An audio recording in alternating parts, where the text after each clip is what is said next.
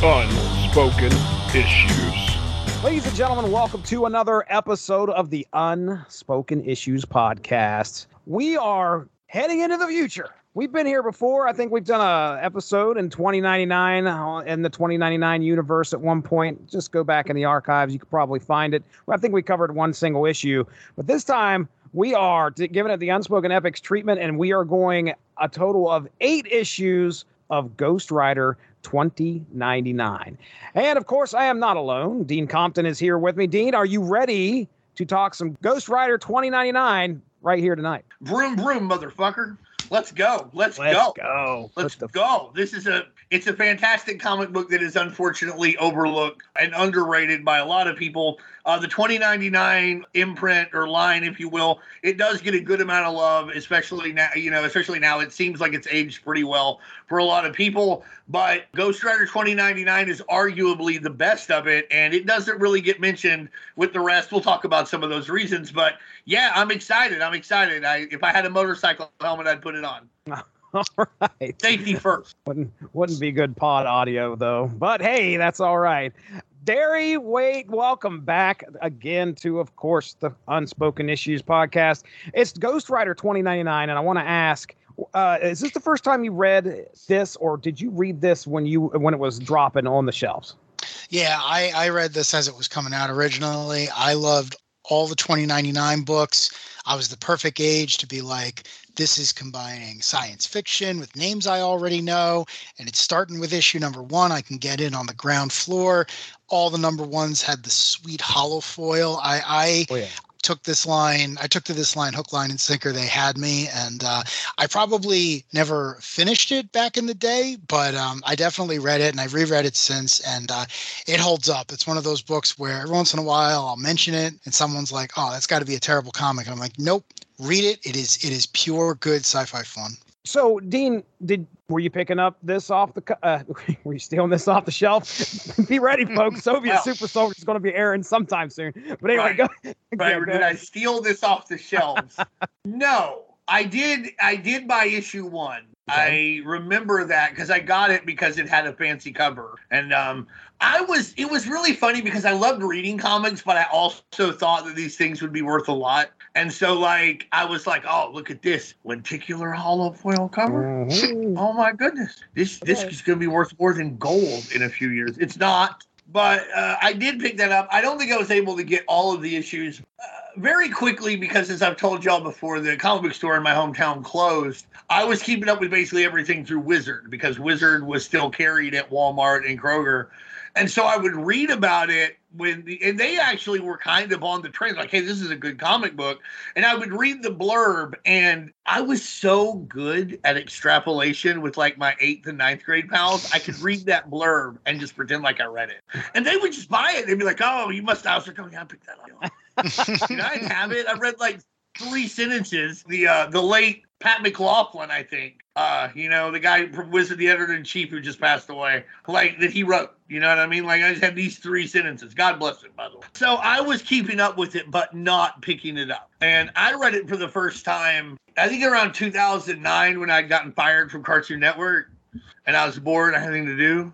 So I read all the 2099 books. A lot of them don't stand out as well as Ghost Rider 2099 for a lot of reasons we'll get into. But um, uh, it's kind of like y'all know when action figures have like the one guy who doesn't seem to go anywhere, like Zodak with the Masters of the Universe, or like you know some of the GI Joes. You're like, is this guy? What's going on? He doesn't quite fit. That's Ghost Rider 2099 with the 2099 line. And Mm, It's not like it doesn't belong, but it doesn't fit as neatly as some other things. Yeah, well said Our first issue hits, looks like cover date May of 94, on sale date March 15th of 94, thanks to Mike's Amazing World of Comics there. Ghost Rider 2099, written by Len Kaminski. So, Dean, you got some thoughts on Len Kaminski? You know, Len Kaminski is arguably the most underrated Marvel writer of the mid 90s. I mean, he created the Hulkbuster, he created War Machine, co created with his artist, obviously. He'd be the first to tell you that. He's a very nice guy. And of course, he did Ghost Rider 2099. He did um, I mean, I mean, his name pops up an awful lot for somebody who doesn't get uh, remembered as much versus the amount of work he put out, or how impactful that work has been. Because like Hulkbuster's been, you know, a thing in the movies, and War Machine has been, you know, he's a household name at this point. So I've always enjoyed Kaminski's work. I I, I really like it here because um you know like i said he wrote like iron man for a long time and this is a guy who obviously read a lot of cyberpunk. He read a lot of uh, techno noir and so he's influenced by these things and he's able to bring an appreciation for the nuances of the dark side of technology and the dark places that technology can go here in Ghost Rider 2099 and a different side of the dark spaces that technology can go in his Iron Man work. So I'm, a, I'm really a big fan. Big fan of the person, big fan of the work. Kaminski's one of these guys where I liked everything I read by him before I knew his name. And then I was like, why am I enjoying this so much? And I look it up and it's like, oh yeah, everything I like was written by this guy from that that window. Uh, and it's funny too, because you know, he he did write in the mid nineties when I was reading pretty much everything from from Marvel. So he's just a guy where I look up his bibliography and it's like, oh man, I've read everything that you wrote and it was all great. and and and the funny thing too is, you know, I I, I think I say this a lot, but like he knows how to write it didn't appear to be just I, got a deadline to meet because his yeah. stuff holds up. Like you can't read much of the contemporaries of the 2099 line 20 30 years later. They they don't hold up. They they are not very good. Um, but this does and that's because you know kaminski looked at this and said well wait a second. I have to actually tell a story. Uh, my favorite thing by him and no one ever talks about it is called avatars which was this weird three issue avengers thing? The avengers book. Yeah i remember this... reading that and liking it. Yeah yeah it's not it's kind of similar to when perez and busiek take over the first yes. and it's medieval avengers but it's not that it's the weirdest book. It's cool I, as hell. Is great. The guy at the the comic book store that Wednesday recommended. He saw me looking at the shelves, and he's like, "Listen, I'm not trying to take money out of your pocket, but no one is buying this. It's amazing."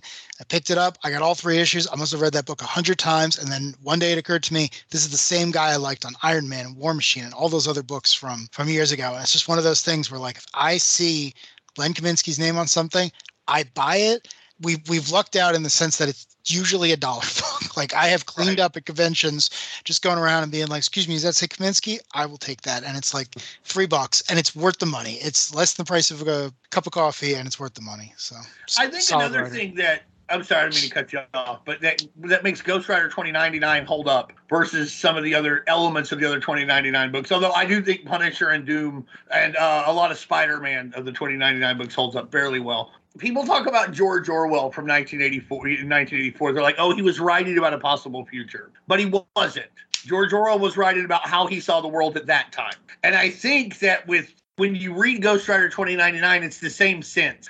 If you're reading at the time, you can be like, "Oh, this is about po- a possible future. But Len Kaminski was writing about what he saw then. Corporations had too much power. We were on the verge of technological breakthroughs that were going to change the way society interface. The media had, was controlled by a small amount of corporate interests. They would not allow stories that besmirched uh, big business to go forth. There was a very cozy relationship between the police and big business, et cetera, et cetera. And again, that sound people like, oh, that sounds familiar. And it does, but that's because Kaminski saw it as that way then. When you write something about those kind of timeless themes in a way, it makes your work timeless if you're really great at it. Kaminski achieved that here. Yeah, and he, you know, it's funny too. He he kind of backed up his words because the the I read the single issues and all the letters pages are like, "Hey, come chat with the writer online."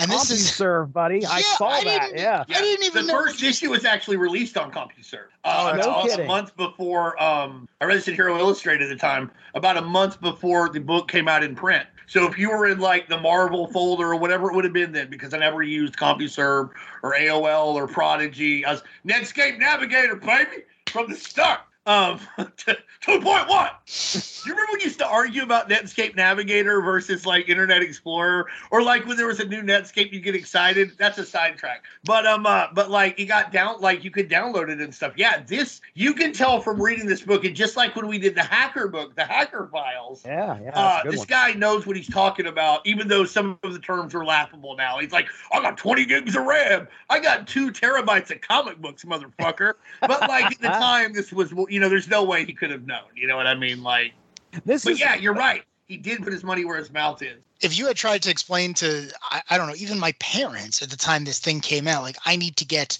to CompuServe to talk about this Ghost Rider comic I bought at the corner store, they would have looked at me like I was crazy. So I, I mean, the fact that he was actually crazier than normal. yeah, exactly.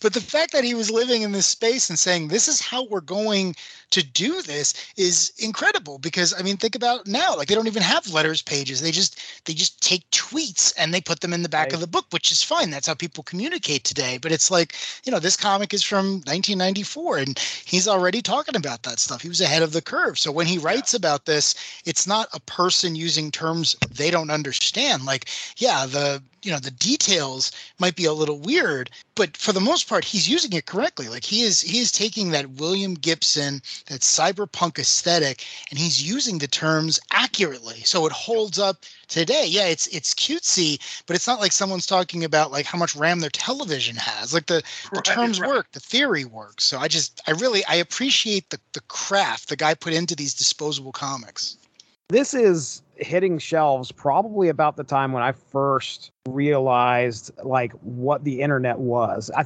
I was over at my buddy's house. He had a 386 computer and we were sitting there at his house and he's like, "You ever heard hear of Yahoo?" And I'm like, "What is Yahoo?" It's 94. I mean, legitimately it had to have been right around this time cuz we moved in 93 to where I was closer to where I could visit him by walking down to his house or whatever.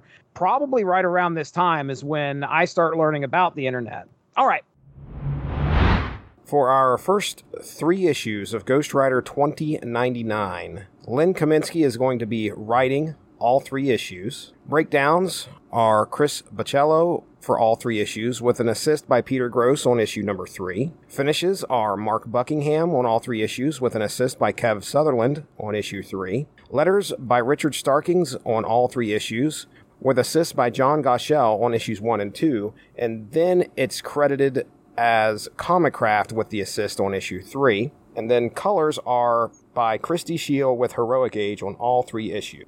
Issue one story is titled Burning Chrome. Issue number two, which has a cover date of June of 1994, has a story title of Detonation Boulevard, and then July of 1994, issue number three, story titled Search and Destroy well, let's get into. Uh, I can tell you that our first issue is definitely going to have. And now I think that's Chris Bachalo. Is that the way to pronounce that? Do you guys Bacalo. know? I saw Bacalo, and then I was like, I've heard Bachello before. I don't know. I don't know. I don't know. He's, okay. He's obviously, one of the all-time greats. So yeah, yeah. it's it, it's beautiful. It's and, weird when you go back and look like because like at the time I don't know that he was thought of as a star, and then I wasn't as uh, my finger on the pulse. And when I came back, he was like a big star, and I'm like y'all that guy's been drawn forever. Why is he just now a star? He's great. You know, it's it's it's funny. I, I I think that happens a lot where, you know, a guy will work for years and for whatever reason the style hasn't codified he hasn't you know hit on the the, the book he's going to be known for and then suddenly everyone will be like man where did this guy come from and then you'll see his name on books from 20 30 years ago like right. i two examples pop to mind i remember when greg capullo started on batman and all the guys at my store were like yeah. this is the greatest artist of all time where has he been and i'm sitting here with a stack of spawn comics and i'm right. like are you mm-hmm. people kidding me like i've been right. telling you about him for years he did uh, an obscure property called x-force a long time ago Oh, exactly. Yeah. But he didn't look like Greg Capullo when he got to Spawn. And yeah, Todd no, was he like, developed. Yeah, Todd was like, "Listen, you, I like the way you draw. Do whatever you want. If I don't like it, I'll let you know. But if I like it, you know, go, go, uh, go do your thing." And then the other one who always drives me crazy is Steve Lieber, who I love, who is one of my favorite artists of all time. But the guy's been in the industry like longer than I've been reading comics, and every once in a while, I'll see his name on something from like way longer ago than I thought. I'd be like, "Man, you." You have come into your own, sir. Congratulations. Many, many more Eisners in your future, I think. Mike Deodato Jr. is the same for me too. Like all of a sudden, everybody seemed to be into him, and I was like, hasn't he been doing comics a long time? We're going to get into our first three issues in 2099. In the futuristic Transverse city, Kenshiro Cochrane, or Zero as he is known on the streets, spends his days and nights hacking into large corporations and stealing information as a data thief. When he and his group of friends, known as the Hotwire Martyrs, are attacked by a warlord named Jeter and his gang, the Artificial Kids, with a Z, Zero is shot trying to escape. Finding a vid phone, Zero calls his girlfriend Kylie and slips an encrypted message to her just before Jeter finds Zero to finish the job. Now, before he dies, Zero throws his consciousness into the net and is drawn to a hidden part of the web called the Ghostworks. Ghostworks offers Zero the opportunity to be the antiviral agent to a diseased society in a new form. He accepts, and his consciousness is put into the body of a massively powerful machine that resembles that of the late 20th century Ghost Rider. Now, I, I want to just stop real quick. And, Darry, I'm throwing it to you. Tell me about the appearance of Ghost Rider in 2099, if we're going to call him that. We're going to call him that right now. But tell me what we see on the page, what this Ghost Rider looks like. I love this because again, it's just such good craft. But the first time you see the character outside of the cover is this double page spread where it's again, if you had asked 10 year old me to be like, redesign the Ghost Rider, it would be this this science fiction monstrosity, and I love everything about it. The, the they tell you later in the text that what you're seeing is a hologram projected on, on basically a Terminator endoskeleton, which is why he's like a, you know, he's got a skull and whatnot. So it's all like holographic fire with early computer effects. The bike he's driving is a cross between what you see Lobo on, what you see Kaneda and Akira use. Like it's very much of the moment. and then lawgiver. Yeah, exactly. I mean this this whole thing borrows very heavily from from the William Gibson, the Sprawl Neuromancer, cyberpunk stuff, but also Dredd. I, I mean, Transverse City is very much like Mega City One. This book is yeah, this this bike is a lawgiver. I mean, it's it's it's loyal to its influences, but it, it becomes its own thing. And what I love is right across the chassis, it says Burning Chrome, which is the famous, I think it's the first short story where the term cyberpunk is even used. So, like, Kaminski is saying up front, like, I know what I've taken from but I'm I'm going to be honest with you. I'm not trying to hide anything, which I thought, considering the medium we're considering, is really good. The other thing I liked about this is it it has no connection to the previous ones. No one brings up Johnny Blaze or Dan Ketch or anyone else, and it's just like look, yeah, exactly. Vengeance, no Zarathos. You you, know. you, look like a guy on fire. No Death Watch. No Death Watch, but I, I do like Death Watch. We should Everyone do that. Likes Death Watch. He's got a katana. I just thought it was cool because it was like, well, in the 40s and the 60s, you had Carter Slade or whatever he was called back then. And then in the, the 70s, you have Johnny Blaze. In the 90s, you got Dan Ketch. And now you got Zero Cochrane. And they don't really necessarily have anything to do with each other. And it's just like, are you a big skeleton who's on fire? Great. You get this name. Go have fun. You know, there's no magic here. There's no nothing. It's like Alan Scott and Hal Jordan. It's like you both have the name. You're taking it in very different directions. I look forward to the inevitable crossover. This machine is badass looking. So Zero gets a new body. Uh, and with his new body, Zero goes to find Jeter and learns the mega corporation Demonics contracted Jeter to kill the Hotwire martyrs after they recently stole a very private bit of info called the Singapore file. Now, as the new Ghost Rider, Zero plans to confront Demonics, but first must deal with the incoming Secura cops and attack units while also dealing with his waning power levels. Now, Kylie, we mentioned Kylie. She's been worried about Zero since his last phone call and wants to find him, but uh, she needs a cyber jock to kind of piece things together with this last video that sh- uh, he gave her. Uh, enter Dr. Neon, who offers his services at a local bar. He says, Look, I could help you out if you need it. And they take a look at the last vid conversation. He jumps into the data, he finds the encrypted info and begins to decipher it just as the Securicops show up at Kylie's door to arrest them. Now, meanwhile, Demonics is realizing there is a connection with this Ghost Rider Zero and their missing file. Not only that, they have captured one of Zero's friends, Warewolf, W A R E W O L F. After sedating him for some time, they release him. Warewolf runs into Zero at the local bar, and Zero shows him, "Hey, man, check it out! I can change into the Ghost Rider now. I can change it. I, I can change uh, change Shazam. my body." Shazam! And just when he does that, a nanotech subroutine is activated in Warewolf, and he becomes a large cybernetic W E R E wolf werewolf with one command: kill Ghost Rider. I had a Boom! one through three is done right there. Well, the most important thing that this comic book may get right, in all honesty, is it's called Ghost Rider, and it starts off really fast. The number one thing this comic book may get wrong is it's called Ghost Rider, he doesn't do as much writing as you'd like to see. There's a lot of standing and fighting. Right. But that having been said, these first three issues are, are utterly fantastic. They're very there's a, they throw a lot at you. Kaminski expects you to keep up, like that you're supposed to, you know. And then like I remember when I first read this way back in the day, I had a little trouble, you know. I mean, there's a lot of new terms, and like y'all said, I hadn't really. I knew the internet was a thing, the information superhighway, and it was out there, and people were surfing it. It was also a web. It's a lot of terms. You know, I would have known like some of this stuff. So he expects you to at least keep up, or at least at least know how it works in context. And I really appreciate that. I think all of the visuals are great. I find it very interesting when the Ghost Works like approximate different media uh, personalities from the 20th century. I think Rod Serling and David Letterman and Right. uh, Captain Jean Luc Picard.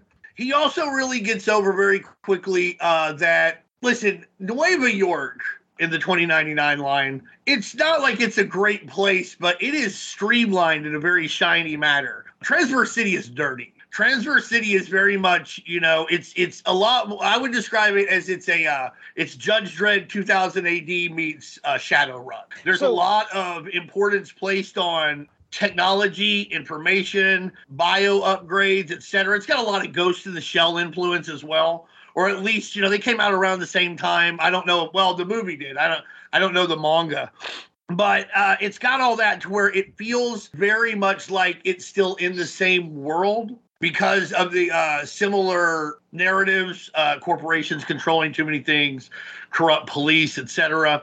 But it feels like it's way around the corner than the other 2099 stuff to the point where, like, you know, the big bad in 2099 is like Alchemax, which, you know, it sounds like any company. It sounds like one a, a prescription drug that you're going to get because you know, you know you, your butt's falling off. But my God, your your eyes might fall out if you take it. Don't forget about the side effects. It's Alchemax. Demonics. Well, that's a very interesting thing to name your company if you were looking to have a good public image, unless you were in a place where the way to win was to be you know, savage and dirty and just let everybody know up front that you know you not that you dish it out and you're not going to fucking take it. So I, I think that, that I think that you know it really does a great job these first three issues getting everybody over, getting all of the characters lined up well to where like you want to learn more about them, but everything isn't revealed. Underrated in this comic book is the boardroom machinations that start here, where you have what's the guy's name Harrison, Harrison. who is Harrison and messing Womack. with uh you know the he wants this disc and if he can get it he thinks the information will get him ahead. Has a very robocop feel? Robocop had some of that going on too.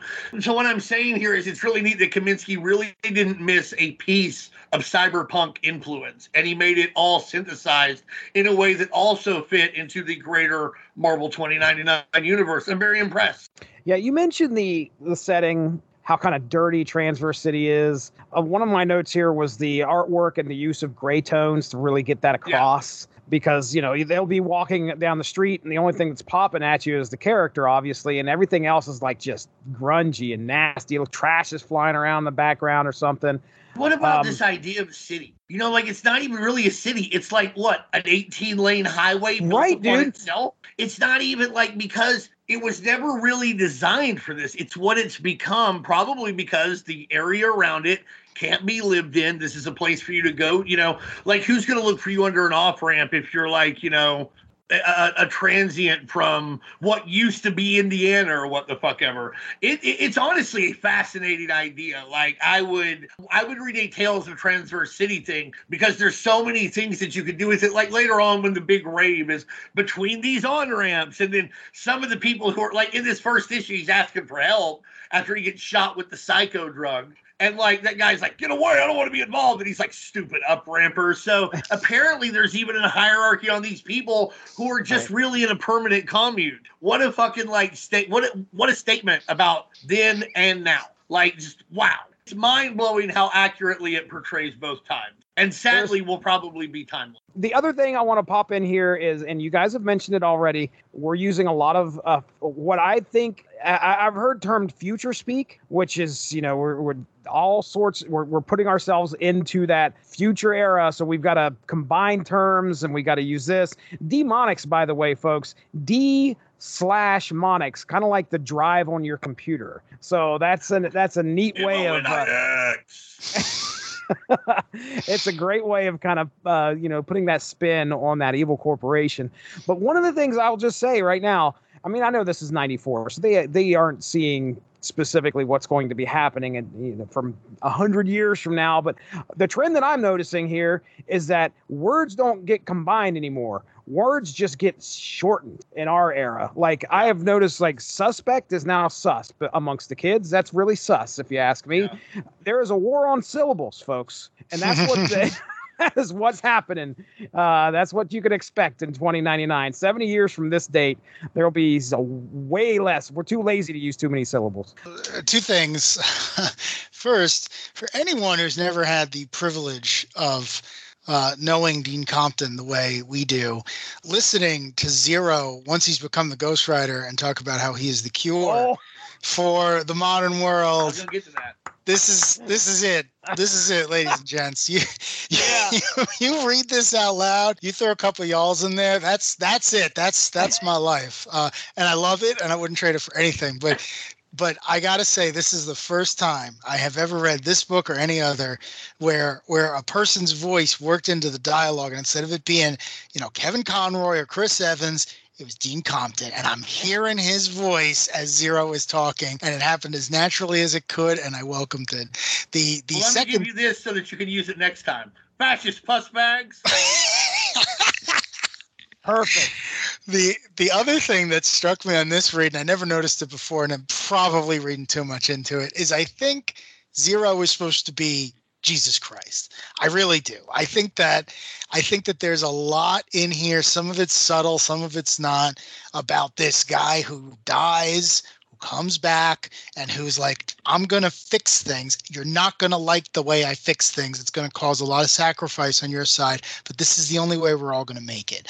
And a couple of things I point to from all the media we've mentioned from that period of time, uh, RoboCop remains my favorite. I, I think that movie Amazing. is yeah, it's it's it's a flawless action film, science fiction film, and social commentary film. It holds up just as well today. Uh, Miguel Ferrara, who's in that movie, is the name basis for Miguel O'Hara, who is Spider-Man 2099. So it's got some more relevance to this. You know that movie famously is seen as a Christ allegory as well. Alex Murphy is murdered. He comes back as RoboCop. He tries to do the right thing. He walks on water. All that nonsense. Um, I'm not a religious person, but here it's kind of the same thing. You know, Zero is part of the Martyrs gang. Uh, he's killed by an aggressive force. He meets, you know, the the ghost within the machine. He comes back. He's got a new form. He tries to make amends, and then he tries to aggressively change everything. And I was just struck here about the the level of sacrifice that Zero has to make, uh, what he has to give up, and and how he keeps going. You, you know, we we'll get to it a little bit later, but the issue number eight that we end with for this reread ends in a pretty tragic place. But instead of giving up, he's kind of like, well, this is what I got to do. This is what I got to do. And it's kind of funny too because you know this is this is a Marvel trope, but you you probably wouldn't see it as much in other books. But at no point does Zero say, "Well, I want my old body back." You, you know, you never hear like Matt Murdock saying, "I want to see" or something like that. It's kind of like, "I got into this position. I got to work through it. I got to find a way around it." And I like that with Zero, where it was like he did die. He understands it. He's kind of embracing his new form. So the whole time I'm reading this, I'm just like, is Len, is, is Mr. Kaminski, I've never met the man, trying to say something a little bit more complicated, that there's a little bit more nuance and responsibility with the amazing technology we're about to have. And reading it in 2022, I was struck about how much we failed him. I'm yeah, glad you I don't elaborated. Think anybody has a laser chainsaw yet, so Not yet. let them- Not yet, Mm. but give it No. six months. I'm Give sure. me give me a little time. I uh, just you know, there is certainly like you can you can definitely see you know if you the, the, the Jesus allegory to an extent. You know, I, I don't know. Like I said, I don't know if that was intended, but you can certainly see it. And um, the ghost works, I think, you know, we glossed over them. But like as much as Zero, you said, you know, is my voice or whatever. I guess those guys are like, you know, Noam Chomsky and Mikhail Bakunin because like they're like, hey, listen, we're we need humanity to exist so that we don't like die, or at least that's the story they're telling. As we as you find out, maybe they're not as trustworthy as as they come across at first. But hey, they did give this guy the uh, laser chainsaw, which you know that does tie into the Christ allegory as well, because he also had a laser chainsaw based on what I have read in the New Testament. Dude, do you have any idea how over Jesus Christ would be if he would have come out of that tomb and just went vengeance? Yeah.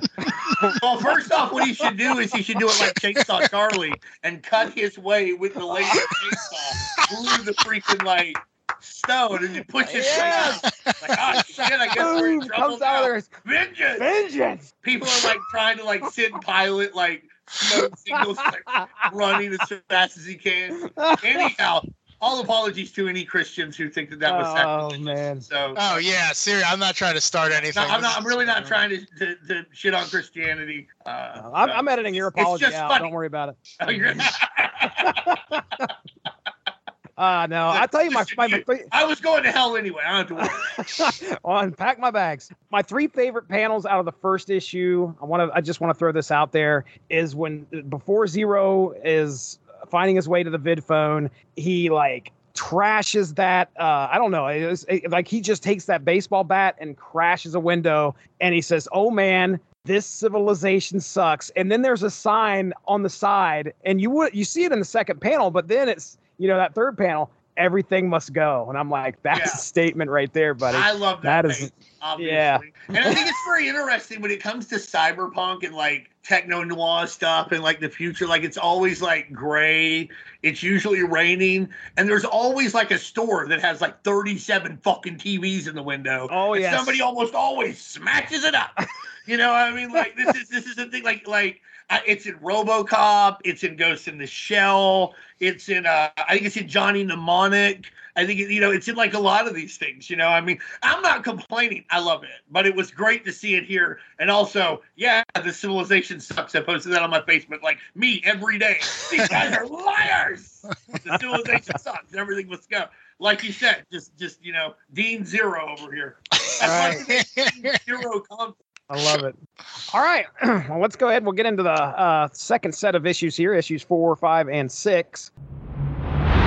And as we get into issues four, five, and six, I'll give you the creative team for these three issues. Again, written by Len Kaminski for all three issues. Breakdowns by Peter Gross on issue four and Mark Buckingham on issue five, and then Kyle Hotz on issue number six. Finishes Mark Buckingham with the assist by Kev Sutherland on issues four and five, and then there's no finish credits on issue number six. Letters Richard Starkings with Comicraft on issues four and five, and just Comicraft is credited for issue six. And then colors Christie Scheele with Heroic Age once again on all three issues. Issue number four of Ghost Rider 2099 has a cover date of August of 1994 and a story titled Uncontrollable Urge. And then issue number five has a story titled Rage Against the Machine, which has a cover date of September of 1994. And then October of 1994, issue number six with a story titled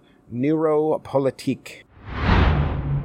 So in issue four, Warewolf and Ghost Rider battle it out on the streets, gaining the attention of the media and attack units as well. During the fight, Warewolf tries to fight the command of attacking Zero, but cannot overcome these directives.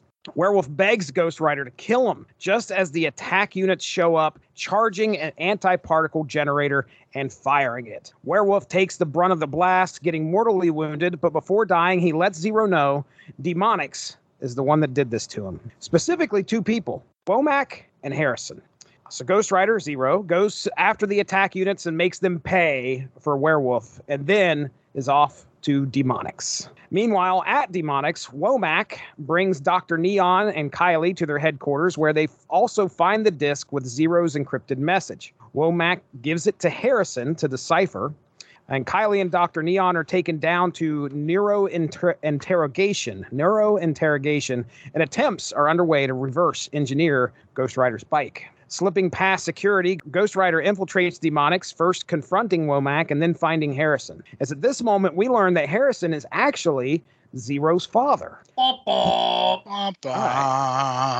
Horrified at his ho- at his outcast son's new transformation, he tells Zero where to find Kylie and his bike, exclaiming to his father he is going to burn down demonics and everything else around him. Zero then starts by destroying the Singapore data file itself, his father that it was just about to decrypt. Zero then reacquires his bike and heads down to neuro interrogation to rescue Kylie and Dr. Neon, but once there, he sees his own dead body lying on the table. He ponders for a second, trying to maybe figure out a way to put his consciousness back in, reboot his body, but quickly decides to unleash his laser eyes and incinerate it. Ghost Rider then escapes with Dr. Neon and an unconscious Kylie, uh, who he then takes to Mediquick. It's like McDonald's, but for medical reasons. Here, Zero learns he needs to get some neutropene to try and get Kylie out of the vegetative state she's in. And through some of his contacts, he meets up with a person by the name of Max Synergy. Max tells Ghost Rider that he cannot make the neutropene unless he gets an essential but rare chemical that can only be found at the company that creates it, Alchemax. So he's often. Did you see? He said Nueva. Is that is is that what it's called in 2099? They don't refer to it in this book as New Okay. York. They just say New York. Thank but yeah, the the whole gimmick was that if you were reading the Spider-Man story, New York had built so far up and so far out and was so cosmopolitan and as far as like different groups and ethnicities that the the people now referred to it as Nueva York and that was their way of saying well this is how separated but if you went down it's like in Futurama if you go Right. down to the original There's street level York. Yeah, yeah. It's it's if you go down to the original street level, it's all crap. It's like it's like how they have New New York and New York, Old New York. Gotcha. kinda okay. Well, in a small epilogue, Ghostworks is pleased that the data file has been destroyed so that humans will never find them. And now they prepare for stage two, whatever that stage is going to be, whatever that is. We don't know. But uh, there you go. That's where we're going to end it. Issues four through six. So, Darry, you get the floor first here, buddy. What are your thoughts? The thing that comes, I keep coming back to is like when, when he when you know when he sees his body and he's just like, oh, that's nice, and then he just gets rid of it because it's this act of like. You know, any, I feel like a, a, a, in another story he would have left it there, and he would have been like, "Well, let's let's come back to that." But it's very obvious, like from the get go, like that's not the story here. The story is not how can I get back there, because all of his dialogue and all of his um all of his actions up until this point have been like, no, I I exist as myself, whatever form that happens to take. It's just the signal, you, you know, to to quote like the Matrix or something. It's like I exist as this entity, and regardless of what form it is, I'm still me. So I thought that was really really interesting because again, it's this like I'm stuck in a robot death machine. I constantly have to look for a power outlet, or else I'm going to shut down. But I don't want to go back to my old form. That's not who I am. And you see as the story progresses that that life wasn't really all that awesome to begin with. So I just, again, I thought it was one of those things where I like really understood the character of Zero, and he wasn't just fighting an evil corporation, corrupt state, all this other stuff. He was fighting himself, and he's using his superheroic adventures to deal with that. So if nothing else, I mean, you could name this character something completely different. It'd still be fundamentally a great Marvel character. This is a guy who like the way he the way he's introduced to us, he thrives on agency and he doesn't feel like he's had a lot. Now he has a lot. And if that Yeah. means, and this is a guy who thrives on information. Obviously, he's, he's hip to the old surfing the web and all this stuff. You know, you know all the uh, you know uh, data hacking and you know being a courier for that kind of thing. For him to have his consciousness in a robot killing machine with chain with a laser chainsaw, that now he can do something about all the things that he that he's seen. I think that's more important to him than having you know a liver. The the other thing I love about this book, like just the aesthetic. I don't know if you guys remember the movie Hackers from oh, like I around was this time. just yes, thinking it's- about that. oh yeah, When did- yeah. I was going to check to Oh see when my that came out because that had to have been like 92 or 93. But go ahead. I know all, all I was gonna say is like I don't know if there was something in the air back then, but the 95. Going through this, I was like, where have I heard all this nonsense before? And I was like, oh yeah, and I think the main character in that movie is even zero something. It, it's it's Uh, like Crash Override and then Zero Cool. you, you had those at the What? ready. He was Zero Cool Are then you Crash Override. That's what it was. Serious. Wow. Um, that's the guy who's later Sherlock Holmes, right? Johnny Miller or something. It was Johnny Miller. I I don't know if you ever played Sherlock Johnny Lee Miller. yeah, he's yeah. on the TV show Elementary. Oh, okay. Very good. Very good. Yeah, very good. what a great show. Don't watch it. Um, CBS baby, the hit. Uh, The so- hits. so like hackers like i got like i was at upward bound and like i was gonna have to go to uh, uh, a leadership convention that weekend for upward bound and i'd never flown before. So like and i got a girlfriend this week too and i never done no smooching. But we rented hackers and like i wanted to kiss her so bad and i was so scared right like we're watching hackers and angelina jolie's hot and these people are just they're hacking stuff. The internet looks cooler than it can ever actually be. You know it's like it's like pieces of data just like floating through the air like and then like boom boom boom. You get into like this supercharged tunnel. It's not. Like you're just refreshing you're just refreshing facebook again and again. Like it's not cool at all I finally, because I was going to fly the next day and I was worried I'd die in a plane crash, and I didn't want to die in a plane crash and never having smooched a lady, I worked up the courage to give her a smooch. And let me tell you something, it wasn't very good. I wasn't very good at it. but that's my hacker story. I love it. You guys were like, did he steal Hacker's DVD and get arrested for it? I, Uh, I honestly, I thought you were gonna say like, oh yeah, I was the child hanging out in uh, Grand Central at one of those scenes or something. Like it would, it would not surprise me if you were like, oh yeah, I was, I was in that movie. I was in Hacker. yeah, yeah. I was, uh, I was serial killer. Turns out.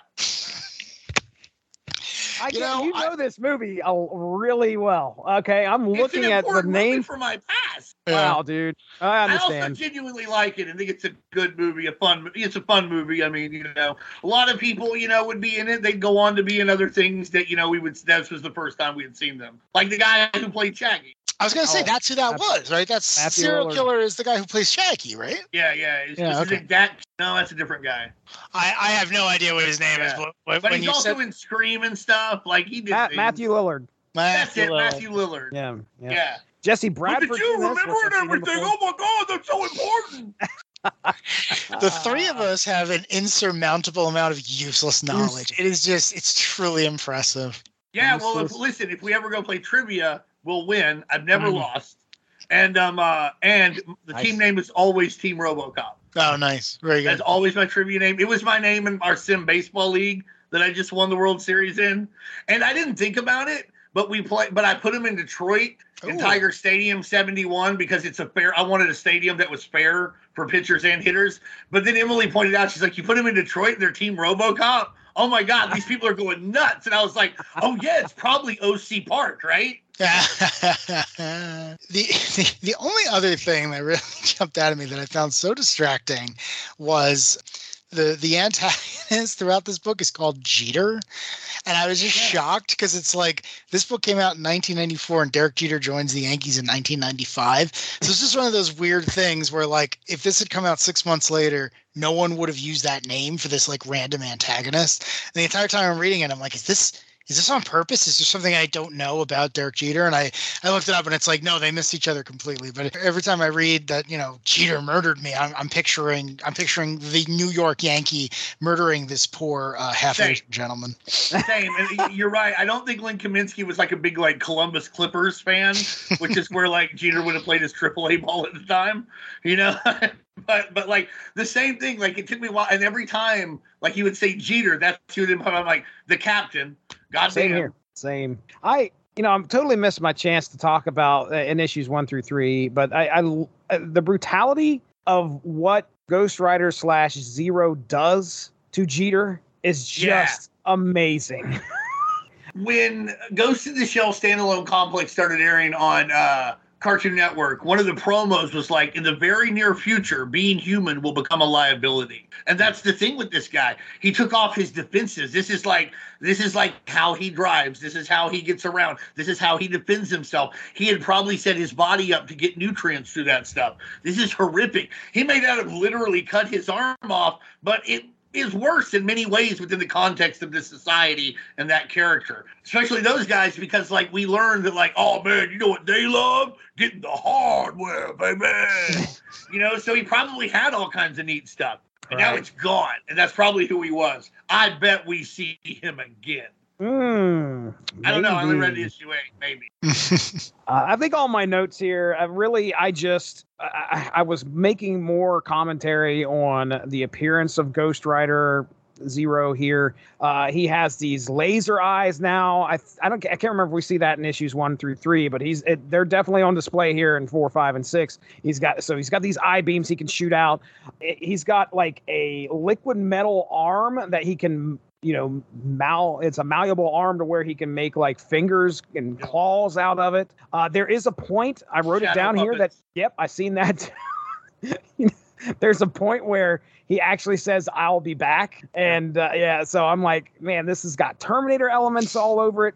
Nightmare on Elm Street. Uh, I mean, there is like leaning into some of the great film references, the, the horror related, the sci-fi rela- related references. Uh, it, it's it all works too because this rendition of Ghost Rider just looks badass and can, you know, it's it's amazing. Uh, also, quick shout out to the Chicago A Go Go travel guide. I, you know, I would be lost if it wasn't for those little things on the side there telling me where we were and giving me uh, giving me some. Uh, not really making me want to travel to Transverse City, but uh, and the roads leading there. But either way, it was it was fun. So, but anyway, uh, I, I love details like that though because you know, they, he's really taking advantage of the fact that the the world of tomorrow, the 2099, it's still being fleshed out. You, you know, he can play with as much as you want. You know, especially in Marvel, it's not often where someone's like, "I'm going to invent a brand new city, and you guys can play with it if you want, but I'm going to lay down all the rules for this." You know, and I I loved I loved that that was one of the things they did in 2099 where it was like you know california is a barren wasteland but there's this beautiful uh, tropical paradise in the middle of it. New york is built so far up that it's like six cities vertically. And you know this random one is where you know detroit used to connect to chicago. And i thought like great you are you are using the the fact that the world is still being built from scratch. And i thought that was great. Um, but the the other thing that i really liked about you know you're describing the the look and feel of ghost rider. And and again i, I feel like i'm being paid by len kaminski but it's like i love the fact that they never nail down what the body can do. And like mm. narratively it's great because you allow the character to work in a bunch of different very imaginative ways. Like it's not like he just has the one power or that it has anything to do with the old ghost riders fire and brimstone.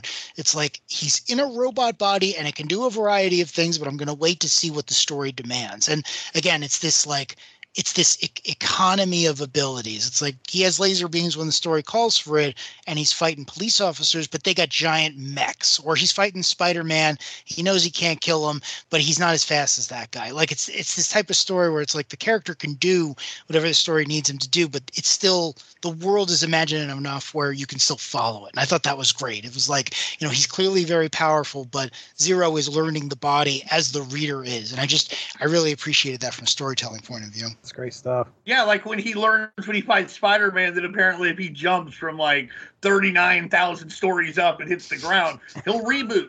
He'll reboot. So that's you know, what a way to find out. That's a little later, but still, you know, the, the- you're right. He, he he just assumes he can do whatever he needs to do at any given time and gives it the shot. It's so funny because before you made the joke about you know Shazam, but in a lot of ways that's that's exactly what this is, right? Because Yes, he's like he's a he's a young guy. He had no port to put his ship in. He really just like this listless person, and he gets through a series of events. He gets thrown into this giant unbreakable form that doesn't look like him unless he wants it to. Like last time I checked, that was the Captain Marvel story. So it's just Yeah, It's- also information peddler. yeah, right. You know, I, I- mean, like seriously, like even before Billy Batson sold the newspapers on the corner, this guy is hacking data and getting it somewhere. You know, I mean, it's not exactly the same, but it's not unanalogous.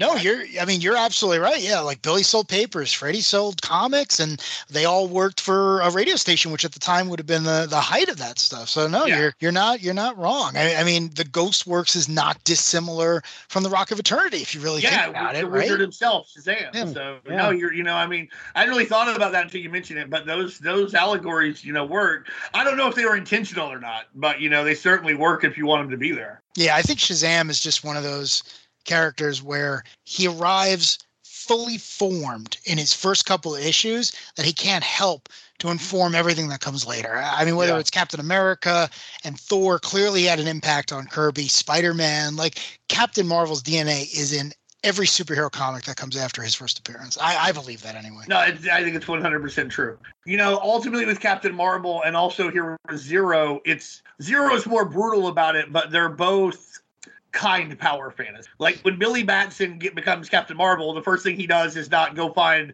the bully who's been bullying him and like kick him in the nuts. Like he's like, well, better save the world from Dr. Sivana's, you know, I don't know, armadillo ray, gonna turn everybody in Botswana into armadillos whatever the fuck Sivana would have done. Zero does something similar, you know, like, you know, when he gets his power, the first thing he does is attack the fascist cops and the people who murdered him and his friend.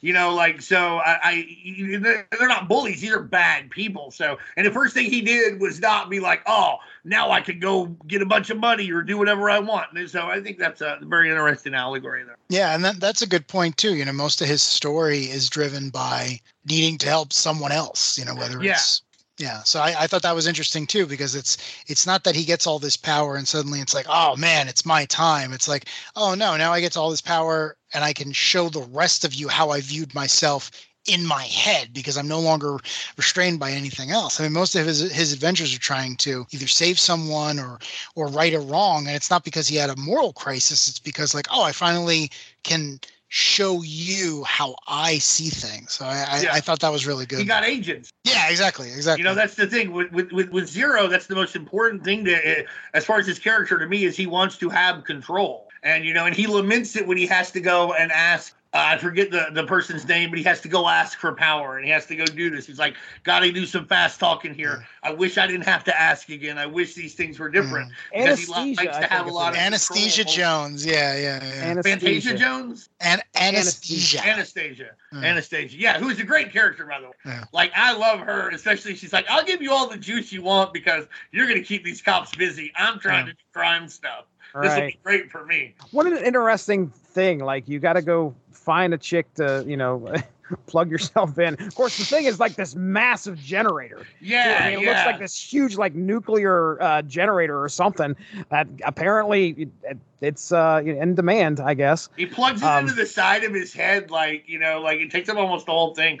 I don't know if y'all have ever seen uh Farscape, but it looks sort of like when Scor- uh, there's a guy here named Scorpius who has to Yeah. take a thing out of his head. It's some kind of rod that keeps him cool or something, and he burns it out. And like it kind of looked like when he's putting that in.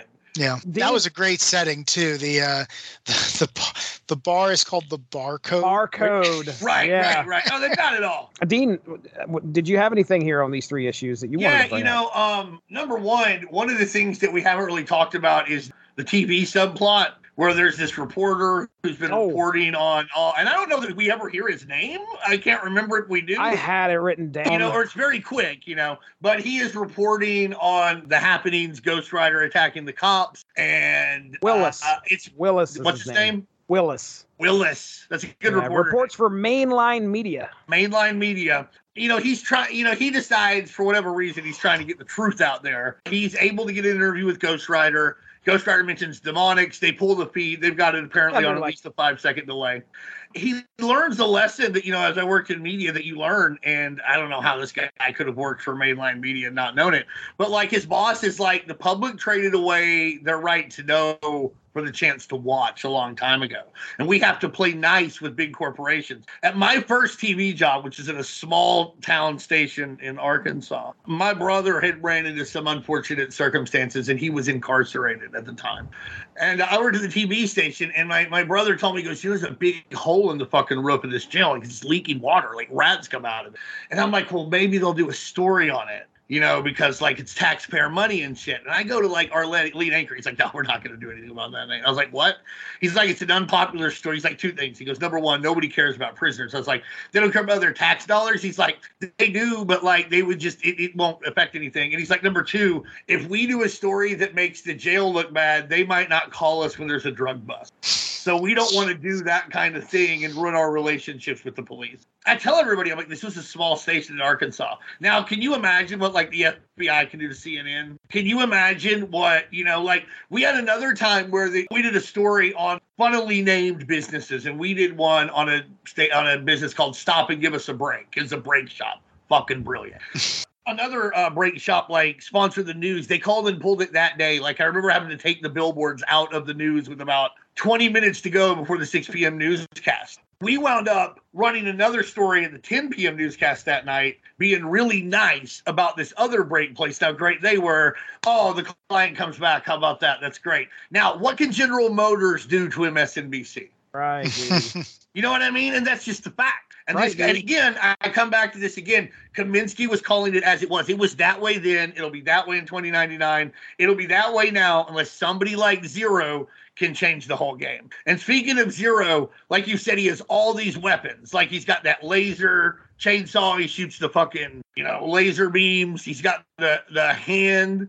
What else would you like to see him have? Like I want to see some other weapons. I mean, and not only that, I mean, when you say weapons, I mean, he's got this cloaking device he can use. Right, that, right, I mean, that's, I mean, that's pretty, uh, pretty powerful as well. What other weapons? I mean, there's got to be a flamethrower involved here at yeah, I some point. Like that. I would like Okay. oh my goodness. I wish his What- chest opened up and shot missiles like he was Sector from like Mortal Kombat Ooh. 3. Just foof, foof. I really like the cop vehicles in this. I like that he tears apart the cops too, obviously. But one of them, the attack units, they look like the ED 209 kind of, but they're oh, piloted. I don't know what the, the street sweeper looks like an evil train. Like it's just like as big as the whole lane, and it's got like that big cattle guard thing, and he's Yep. got to run away from it. He can't seem to uh, deal with it. I, it. It's funny. The cops come out with everything, every kind of trooper. You know what I mean? And they do everything. They can't quite get Ghost Rider down. And I think what they should have done is they should have called the guy with the knife from Madison Square Garden from the Carnage series and gotten him to go after Ghost Rider 2099. That's a be big his knife. grandson. Maybe what you needed was somebody crazy to get close enough to use it. this dude has like the greatest, uh, what was he? One panel, maybe two. and he has lived for so long in these podcasts and on messages. it's amazing. We keep we keep the spirit of uh, that crazy fucker alive here. That's for damn sure. but for real though, I do love the police. I love the police vehicles. I really think. I really think that they like because it's different times where like Ghost Rider seems to get over on them, then they get over on him, and they make it feel like this is kind of a, a battle that would go back and forth. They'd adjust, Ghost Rider would adjust, etc. Um, uh, so I really, I really do like that. But uh, yeah, maybe if he had been there, they could have solved the problem sooner. He's ready to party. He belongs in Transverse City. I'll Yeah. I'll agree. I'll agree. He should have been at that rave, actually. The rave was Oh. like between ramps 15 and 17. Boom, boom, boom, boom. That's my impression of a rave. All right. All right. Well, let's go ahead. Uh, we'll get into finishing this up. Issue seven and eight. Uh, so we got to, you know, hey, Dean, it was funny. Uh, just to let everybody know, when we started thinking about doing this podcast, Dean's like, ah, six issues. Yeah. no, five. It started at five. It started at five, if I remember right. It was one through Yeah. five. And then we went to six. And then seven, you're like, holy shit, there's Spider Man 2099. Okay, we got to do seven. And then we're like, ah, you know what? Let's do eight because Sorry eight's going to wrap things up. Now, that's perfectly fine with me. I have no problem with as It was hard you're to right. find, uh, like, you know, like Darry said, uh, we were talking, this isn't written for trade, so it's hard to find a line of clear demarcation. And honestly, we could have kept going. Like, there's still stuff kind of hanging in the air after eight, but it is a neat enough break for us to, you know, get off the uh, on ramp 93 or whatever in City. Right. Yeah, and and as I get to the end, I mean, I think it, you, you'd picked a good spot because we're there's a few mysteries that are kind of I say mysteries, but there's a few plot threads that are happening here. We've got obviously Ghost Rider wanting to exact vengeance, Zero wanting to exact vengeance for what's happened to him. Uh, he's running to his dad now at Demonics. We learn that he's you know his dad works for the evil corporation that put the hit out on him, and of course his his girlfriend is now captured. Uh, so what exactly is going on here. We we got to find out what we couldn't end this at six and not know what happened to Kylie. So we've got to get that answer. But you know, when you throw Spider-Man in there, 2099 issue seven, we've got to talk about that.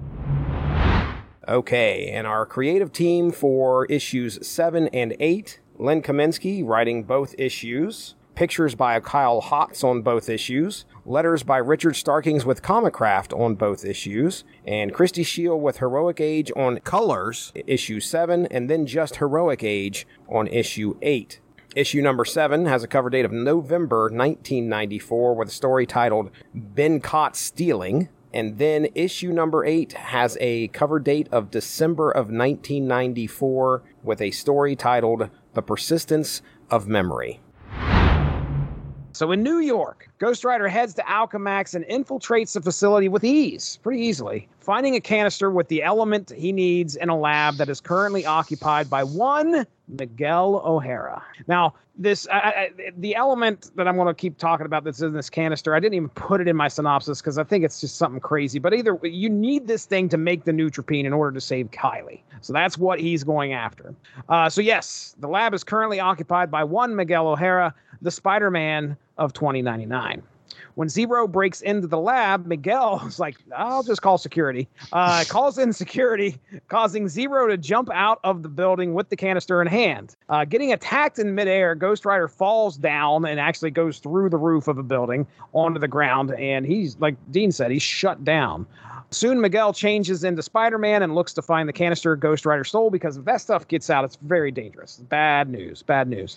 So finding Ghost Rider, Spider-Man tries to snatch the canister with and it's uh, and swing away, but a fight ensues. When a building is about to collapse, Spider-Man leaps to save some squatters while Ghost Rider grabs the canister and leaves, heading back to Transverse City to get get it back to max synergy. Once there, Max says he will gladly create the neutropene, but Ghost Rider will owe him a favor as a payment. Administering the drug, Kylie isn't waking up, so Zero plans to head into her mind to try and get her to wake up. Inside Kylie's mind, Zero sees the world through Kylie's eyes at a young age, seeing how her father, this is interesting, her father became a suicide stuntman, and her mom tried to talk him out of it. But when he, she did that, uh, she went there to confront him and say, Hey, don't do this. There is this horrible accident that happens and kills like multiple people, including her parents horrible story.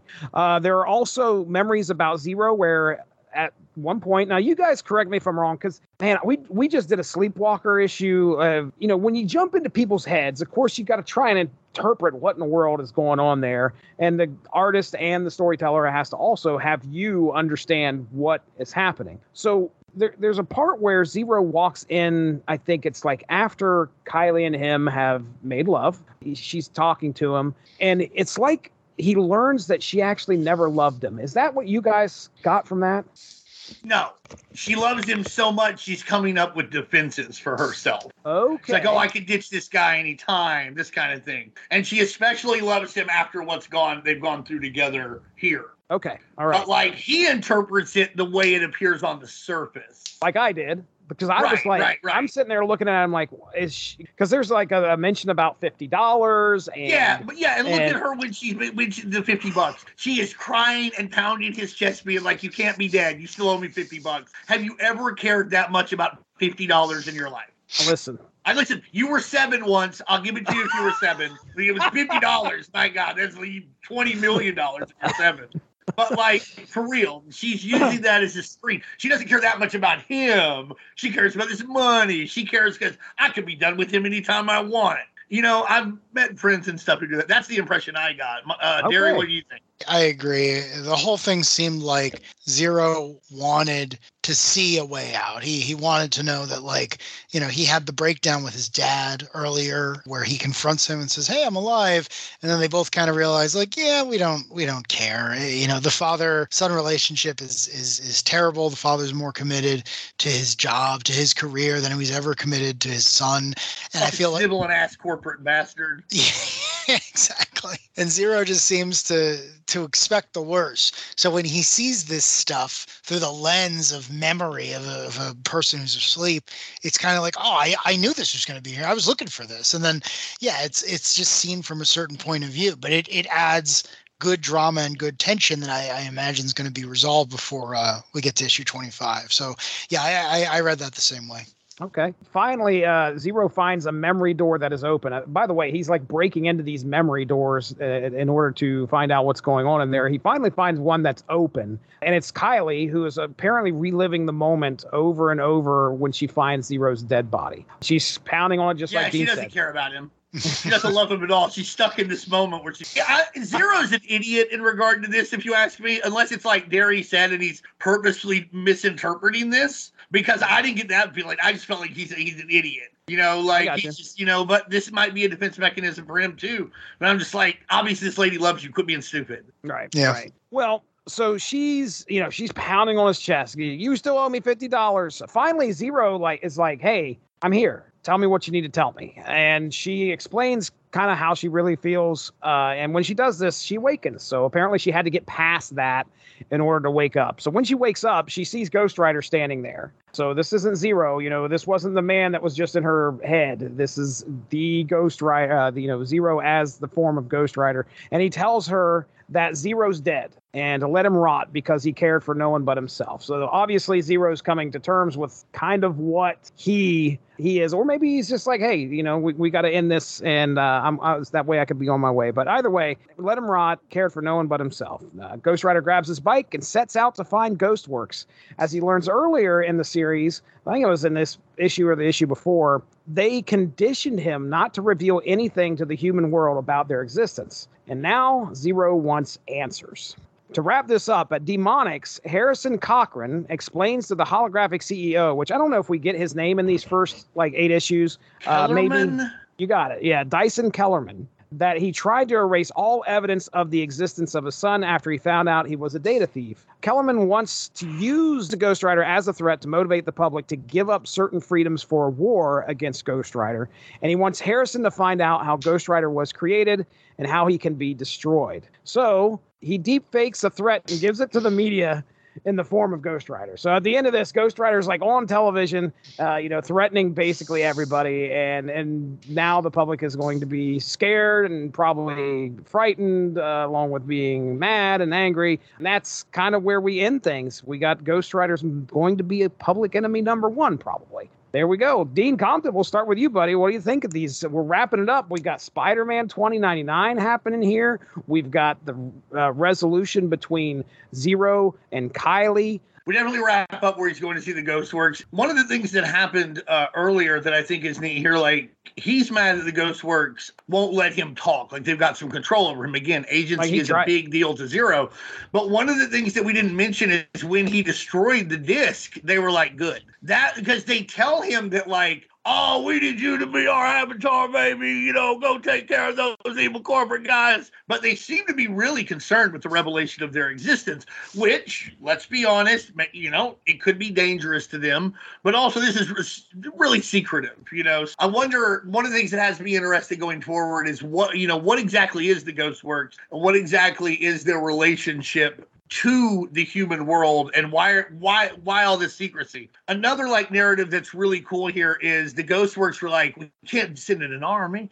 We got to use you as kind of a symbol. And if we use you as a symbol kind of a catalyst it will work more efficiently than if we send in an army well that gets inverted by kellerman who's like oh i can use i can do the same thing but I can invert this. I just I can use him as a symbol for chaos and a symbol for bedlam, and I can promise the uh, I can promise you a lot more security. So again, Kaminski writing about things that were happening in '92 that still resonate now. The thing, the more things change, the more they stay the same. I'm a big fan of Spider-Man uh, 2099. One day, me and Emily were like, you know, messing around playing with, you know, my action figures or whatever. And she's like, here, you know, she's like, oh, here I come, Spider Man 2099. I was like, you know, they don't call him that, right? She's like, what? I was like, they just call him Spider Man. Like, we call him Spider Man 2099. I call And he might Nick- be called that if he's hanging out with other Spider Mans, but like, he, he- he's just Spider. Like, this is just Ghost Rider. And she's like, fuck, fuck.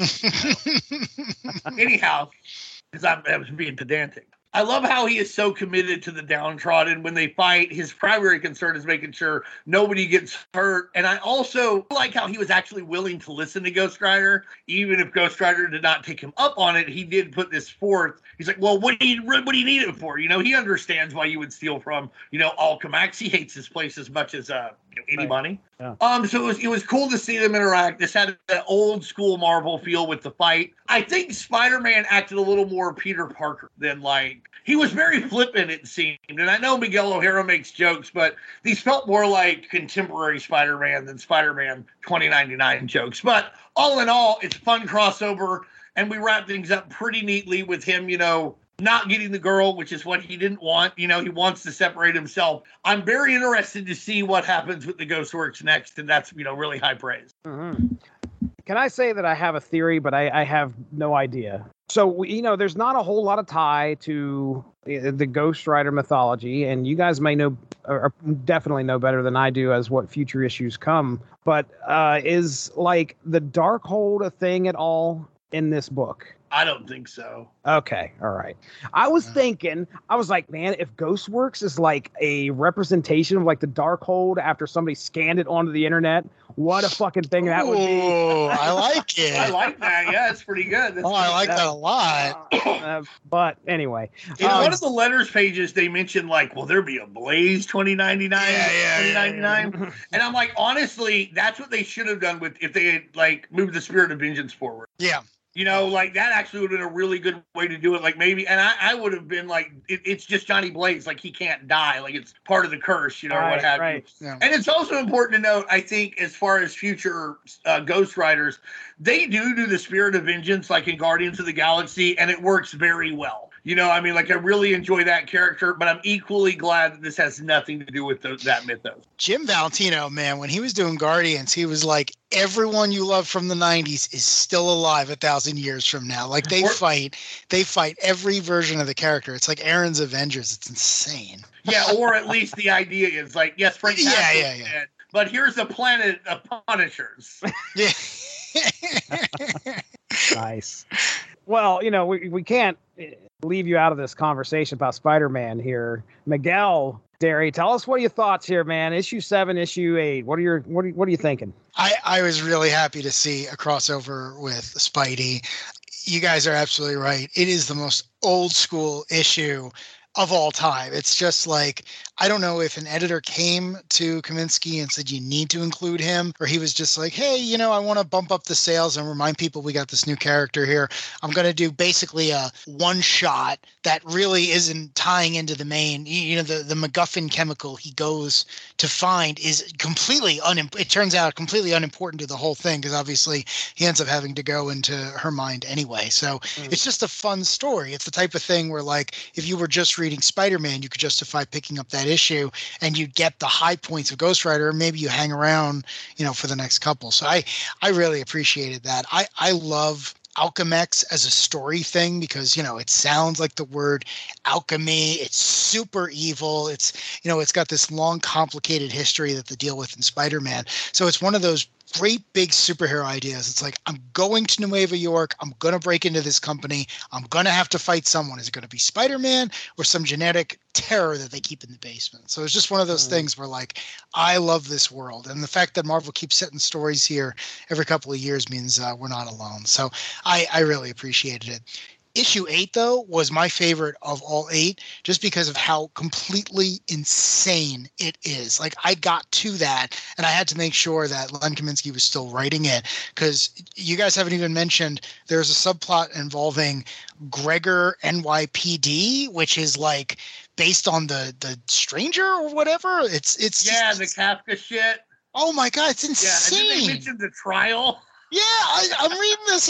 I'm like, I guess he got comfortable with his literary references, and there's a whole like part of this episode that is all about Kafka, and it's like, congratulations, man, you are working stuff into this comic that no one else is doing.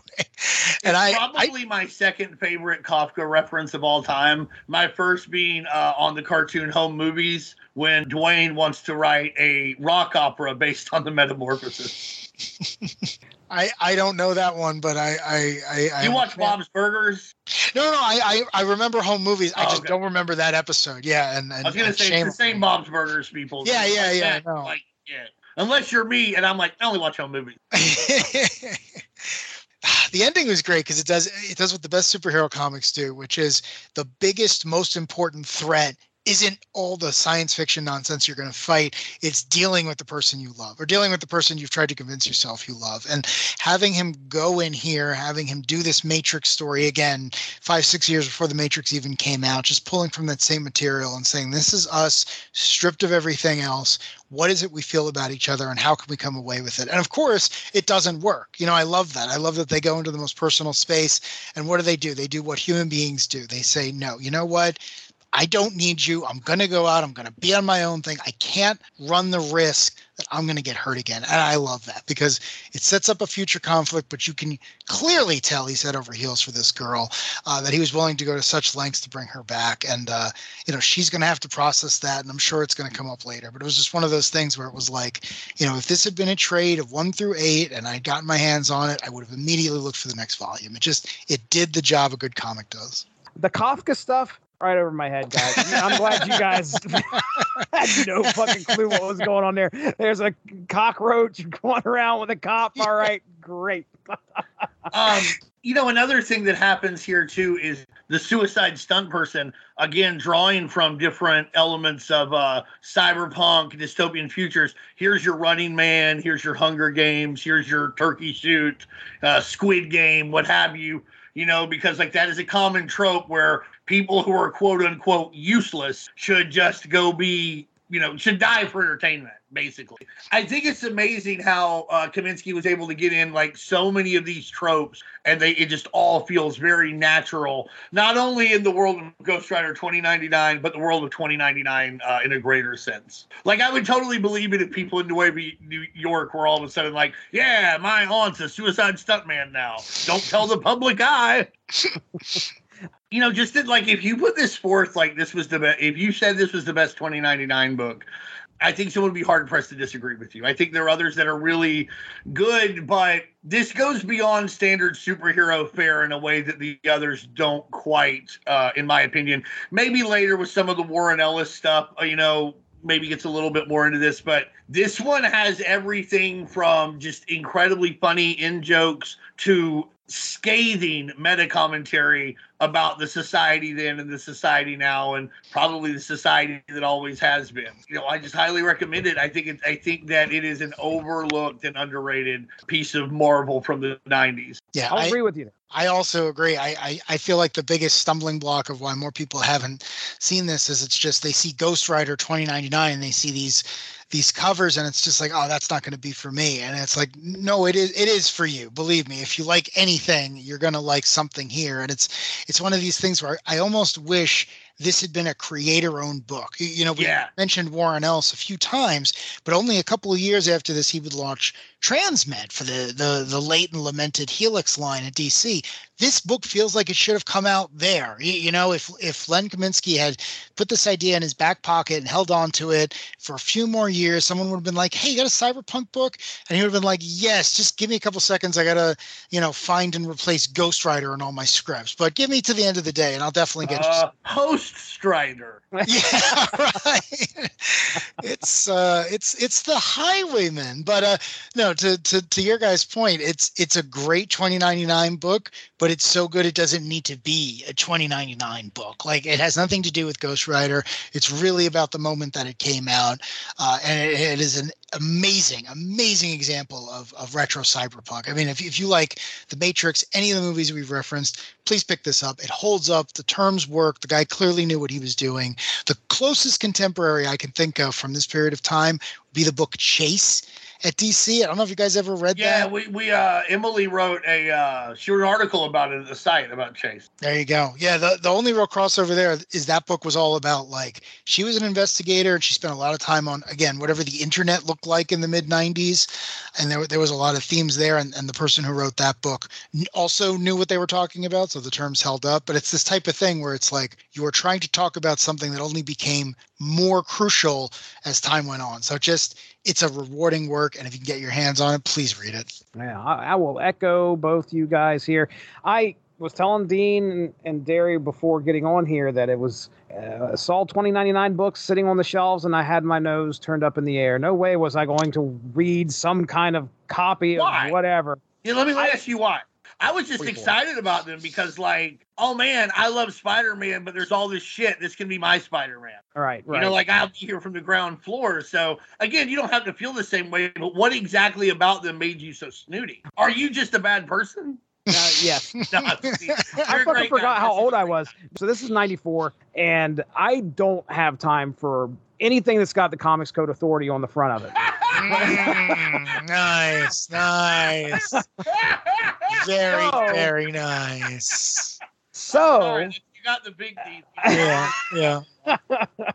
I mean, th- that's just the way it was. I'm reading Savage Yeah. Dragon, and I we got Spider Man 2099, we got Ghost Rider 2099. These are the thing is, is that my conception was these are just going to be pale comparisons or copies of what we've already got, and somebody's just going to, oh, we're going to throw it into the future. Whoa, no, it's. Hey, I'm gonna read Doom's IV by Rob Liefeld. It's not like anything I've seen before. I got the whole collection sitting right back here. Um, how many issues was that? Uh, like three or something. Anyway, I, I just wasn't picking those up at that time because I didn't. I didn't give them a chance. Yeah. I wasn't. And you mentioned Wizard. I remember them covering some of the stuff in Wizard, and I still wasn't in, interested. Now the thing is, is that I'm here to tell you, ladies and gentlemen, and these two gentlemen here, that this is a fantastic book. Why wouldn't I have liked this? This is great. This is something that when I read this first time I've I- told these guys, first time I've read sequential 2099 issues was Ghost Rider 1 through 8 tonight over the past week, making notes, doing whatever. I really enjoyed what I was reading here. This was so different from what we got. And I think one of the things that I really loved about it was something that's been mentioned here already is how detached it was from actually Ghost Rider and the mythos. All you see is the appearance. We don't have anything else to really just tie us to Ghost Rider that's happening in, and that's what was absolutely opposite of what my expectation was. So, Spider-Man 2099. You're a Ghost Rider. Like I'm, I'm a a Ghost, Ghost- Rider Mark too. So like it's funny if you had told me it had nothing to do with it on the front end, I may not have been interested too at the time. I think I just bought it because it looked cool. You know, I mean, Mhm. like. But like, if somebody been like, "Well, it's nothing to do with the Spirit of Vengeance," I'd be like, "I do not know if I can handle that." But like also, you're 17 at that time. I'm 15. So like 17 and 15 are close, but you definitely get a little more snooty when you're 17. like you've seen something. Like it's really weird. Like I'm not kidding though. I can see that if you were 17 versus 15, oh, just another new Spider-Man, whatever. but if you're 15, I'm like, this is cool. Of course, you're you're too busy with like, listen, I need I need something new. I need something I've never seen before. Cyberforce. All right, baby. I Fucking don't need a pale 1986. imitation of something. Uh-uh, not me. Uh, I do get yeah, that though. Does that does fall a little bit flat, doesn't it? I wasn't No, seeing. well, no, honestly, because even if like even if Cyberforce looked a lot like the X Men, and so did the Wildcats, and even if like Young Blood was obviously inspired by other people, there's a lot of excitement there that didn't exist on some of those titles. Without like Young Blood was like an Avengers title, but it was much more exciting to me at the time than the Avengers titles that existed. So listen, it was new and exciting and fresh, and all the reasons I said I got on 2099, you got onto Image for the same reasons, and I was into Image for the same reason too. So you know, no, it's not. I'm I'm I'm I'm, I'm taking the piss, but you know, No, you're you right. son of a Like. Cyberforce, Cyberforce, you know, looks a lot like the X Men. I've read every issue. Sometimes it confuses me, but I love looking at it. You know, I don't have anything bad to say about it. It looks great. Yeah. All right. All right, folks. We're going to wrap it up here. We have talked Ghost Rider 2099, 1 through 8. This has been fun. I will definitely at some point pick up the next few issues and figure out, you know, I want to find out what's going on. What is Ghost Rider's got to find out what's going on with Ghost Works. You Yeah. know? Oh, so let's see what's going to happen. But uh, until then, let's go ahead. We'll get into plugs. So, Dean Compton, tell us about the unspokendecade.com. Well, we're over there doing 90s comic stuff. We're doing, you know, doing these podcasts too. Uh, Simi Pan's about to have a new uh, article up. Uh, I've been uh, participating a lot more on Twitter lately. Check us out at Unspoken Decade, and we're also on Facebook. Look for us there. Uh, just having fun with 90s stuff, doing it the way it's supposed to be done. Big guns, big pouches, and uh, and Ghost World. So there you go. Right. When's the last time Emily was on a podcast? We we had her on for Star Trek X Men. Was was she on anything? It's been a while since I've seen her like pl- actually on something at least that come across my feed. But tell me, when's the last time she was on one? I don't even know. It would have been like 2019 probably. We haven't. She just hasn't, you know, been on one. You know, she likes doing it. She does a great job. So you know, hopefully, you know, she'll show up again. But yeah, we had a, we had a, we had a good time doing the Star Trek X Men Next Generation. Uh, so you know, she'll be around Yeah. again. But yeah, you couldn't really tell that she hadn't done it in a while. She No, man. I was, right up to where have, she left off. That's right. Yeah, it was great to have her back on. Uh, we had a good discussion there, so go back in the archive, check that out. You know, Borg Sentinels, ladies and gentlemen. That's all you need to say. Morphin Genes. Um, all right, yeah. Hey, for myself, you can check out the Source Material Comics podcast, where I discuss. It's basically a book club for comics. Uh, upcoming, uh, Darry Darry may have this on his list to listen to, and that will be me and Mark Radulich sitting down and discussing the Kaiju score. That's going to be a happening here pretty soon. And uh, I- know upcoming, uh, probably before this, but I've got, uh, I know I've plugged it already there. We have The Last Ronin, TMNT The Last Mm. Ronin, going to be showing up next week, along with a tiny little solo episode on Fugitoid. So that I, I was like, who the, who the heck is this Fugitoid guy? Oh, man. yeah. All right. I I'm, I, so I learned myself something. Yeah. It's a It's a lot of fun. book.